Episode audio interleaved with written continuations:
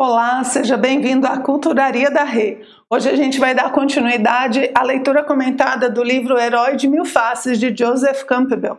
E o item que nós vamos ver hoje, ele se chama A partir do vazio espaço. É, é interessante porque ele está mostrando para a gente como que os mitos cosmogônicos, que são os mitos que falam do início do cosmos, do início da manifestação, eles partem do vazio partem do nada, ou em algumas linguagens, como a do filósofo egípcio Plotino, é, saem do uno, de um mundo uno, e começam a manifestar primeiro a dualidade e depois a multiplicidade. A essa multiplicidade cai na matéria, a gente tem uma série de experiências, acontecem milhões de coisas e aí as coisas voltam. Elas começam a se degradar, a decair, elas morrem e retornam então a esse vazio espaço, retornam a esse uno, a esse mundo metafísico. E que esse ciclo, como a gente já viu nos vídeos anteriores, ele vai se repetindo. Isso é uma ideia é, que, se a gente for pensar alguma analogia possível hoje, é até com a ideia do Big Bang, né? Que você sai de um ponto único e desse ponto único as, acontecem as milhares de multiplicidades que a gente tem. É, então, Campbell vai falar dessa, vai dar vários exemplos nesse capítulo de descrições é, que falam justamente desse início. E uma ideia aqui que ele não deixou tão clara, mas que o título já fala, é o vazio espaço. É, o espaço é um vazio. Né? A gente tem ideia de espaço com coisas. A gente fala o espaço dessa sala, o espaço dessa cidade. Então a gente associa espaço a ter coisas, mas na verdade o espaço é o vazio onde as coisas estão. Hoje eu estou esotérica, hein, gente? Mas você percebe, eu tenho que ter um vazio para que as coisas possam acontecer lá dentro. E desse vazio é que vão surgindo as coisas, então, segundo as mitologias. Campbell traz vários exemplos, é, eu escolhi um aqui para dar uma olhadinha é, onde ele vai falar dos maores, né? eles falando então do início da manifestação. Olha só como ele descreve aqui. Ó. Bem, aqui no livro, você que está acompanhando no livro, ele coloca na língua maori e depois a tradução. Né? Eu, óbvio que eu vou direto para a tradução, porque o meu maorês aqui não, né, não dá certo, não. Então vamos lá.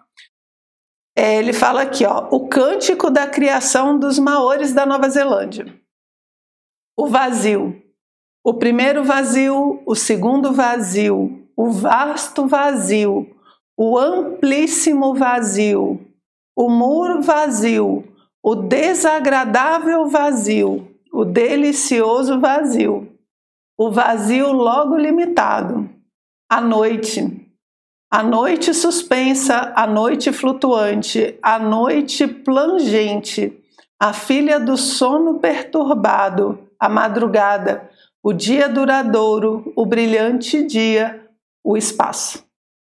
Você está vendo como ele vai indo né, do vazio, aí à noite, a noite já, já é uma manifestação, até chegar ali no espaço. No espaço foram desenvolvidas duas existências sem formas. Então você vê, dessa, desse vazio, desse uno, nascem dois, né? uma dualidade. Maku, que é a umidade, e Mahoranui Ahang, grande expansão do céu, que é o masculino e o feminino. Gostaram do meu maorês aí, né? Ficou bacana. Então, aqui é um dos exemplos que ele coloca é, do início do cosmos e como a mitologia fala. Eu vou pedir licença para o Campbell e vou mostrar para vocês aqui. É, não desmarcou, não é dos, do Popovu, certo? Que é uma tradição que, que a princípio é totalmente desconexa, né? E aqui é o livro dos Maias, e eles descrevem o início do cosmos assim, ó. Esse, esse daqui é a versão em espanhol, tá, gente? Então eles começam assim, ó. Esta é a narração de como tudo estava suspenso, calmo, silencioso, tudo estava imóvel e calado, e o firmamento vazio. Essa é a primeira narração do primeiro discurso. Ainda não existia um homem nem um animal, não havia aves, peixes, caranguejos, árvores, pedras, ervas, é, ervas nem bosques, somente existia o céu. Não se mostrava a superfície da terra, somente havia o mar em calma e o amplo céu. Nada havia que estivesse unido e fizesse ruído, nenhuma coisa se movimentava, se agitava ou fazia ruído no céu.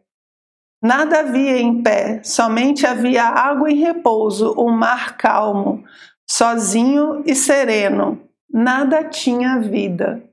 Vocês percebem que a descrição vai dando para a gente essa noção de vazio, né? Que ele fala que o mundo começa no vazio espaço, Campbell aqui nesse item, né?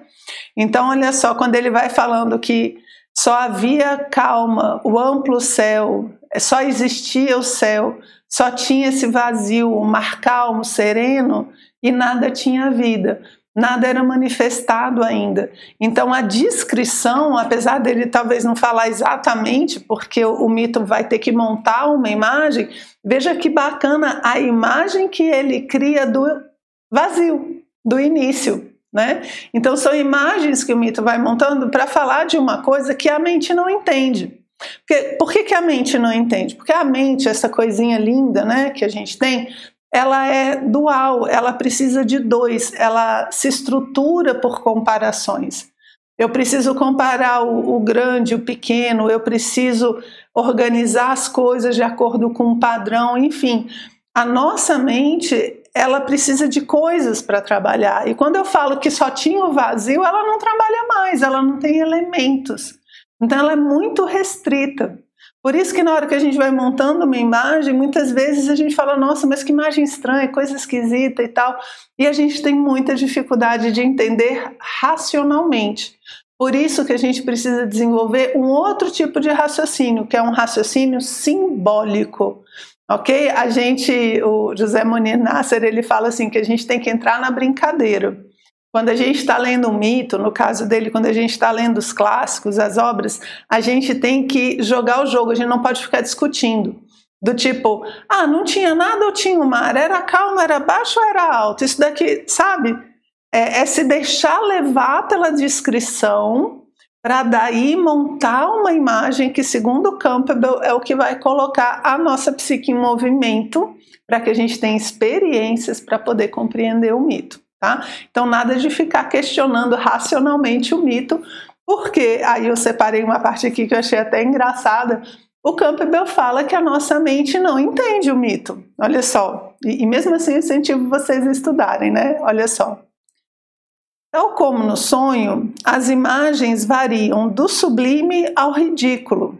Né? Porque os mitos às vezes têm umas coisas, a gente já viu os mitos japoneses, né? É, que às vezes tem uma pessoa fazendo uma dança esquisita, chula, enfim. Então eles podem ir desde o sublime até o ridículo. Não é permitida à mente a permanência de suas avaliações normais.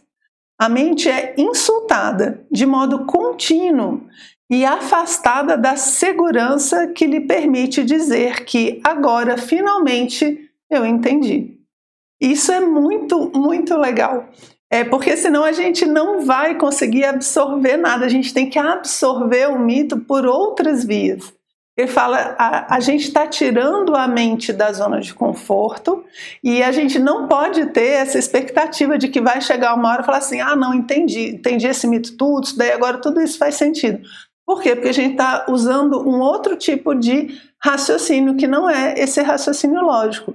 Então não se assuste né? Quando você está lendo um mito e aquilo parece que não está fazendo sentido. Né? Vai assimilando as chaves aos poucos, vai entendendo as histórias, é, vai tentando se, se deixar levar pelos símbolos que estão sendo montados para que você possa compreender de uma outra forma. Então é normal a gente não entender de primeira um mito, mas a gente tem que fazer o esforço de deixar que a nossa imaginação trabalhe, deixar que a nossa sensibilidade trabalhe para que a gente desenvolva um outro tipo de raciocínio. E é um tipo de raciocínio, gente, que vale muito para a vida cotidiana. O raciocínio simbólico, ele não é só para mitos. Porque muitas vezes na vida cotidiana a gente tem que lidar com paradoxos, a gente tem que lidar com situações que não fazem sentido, que, que você às vezes tem até que reagir muito rápido. Não dá tempo de você é, estruturar tudo certinho, a gente tem que ter uma percepção do que está acontecendo. Isso é um tipo de raciocínio simbólico. Então a vida ela não faz um tratado lógico para ensinar a gente. Né? Você chega à conclusão que precisa desenvolver, sei lá, paciência, ela não vai mandar um, um sei lá, um, uma enciclopédia para você ler racionalmente. Ela vai mandar um, um chato para conviver com você, para você ver como é que o negócio funciona. Então ela manda um símbolo, que é aquela pessoa chata ali, um símbolo de tudo que você precisa lidar. E, e, não é exatamente de forma racional. Você vai ter que aprender a gostar da pessoa para poder aprender a lidar com ela, percebe? Então a vida não é esse, esse racional que a gente gostaria, ela é repleta de elementos simbólicos. E se a gente estuda o mito com essa pegada, né, de entrar num tipo de raciocínio simbólico, isso vai ajudar você na vida também a entender esses símbolos a perceber o que, que a vida está querendo te mostrar a partir dos, das coisas que acontecem no cotidiano, ok? Então, esse é a base desse tópico, né, de que as coisas vêm do vazio e elas vão ter os, ciclos, os ciclos contínuos de expansão e de retração, e a dificuldade que a mente tem para compreender as descrições desse vazio, porque a gente está falando de uma unidade através de uma mente que é dual. Então vamos tentar aquietar, aquietar um pouco a mente e desenvolver mais o simbólico dentro de nós. Espero que tenham gostado e a gente se vê já já no nosso próximo encontro.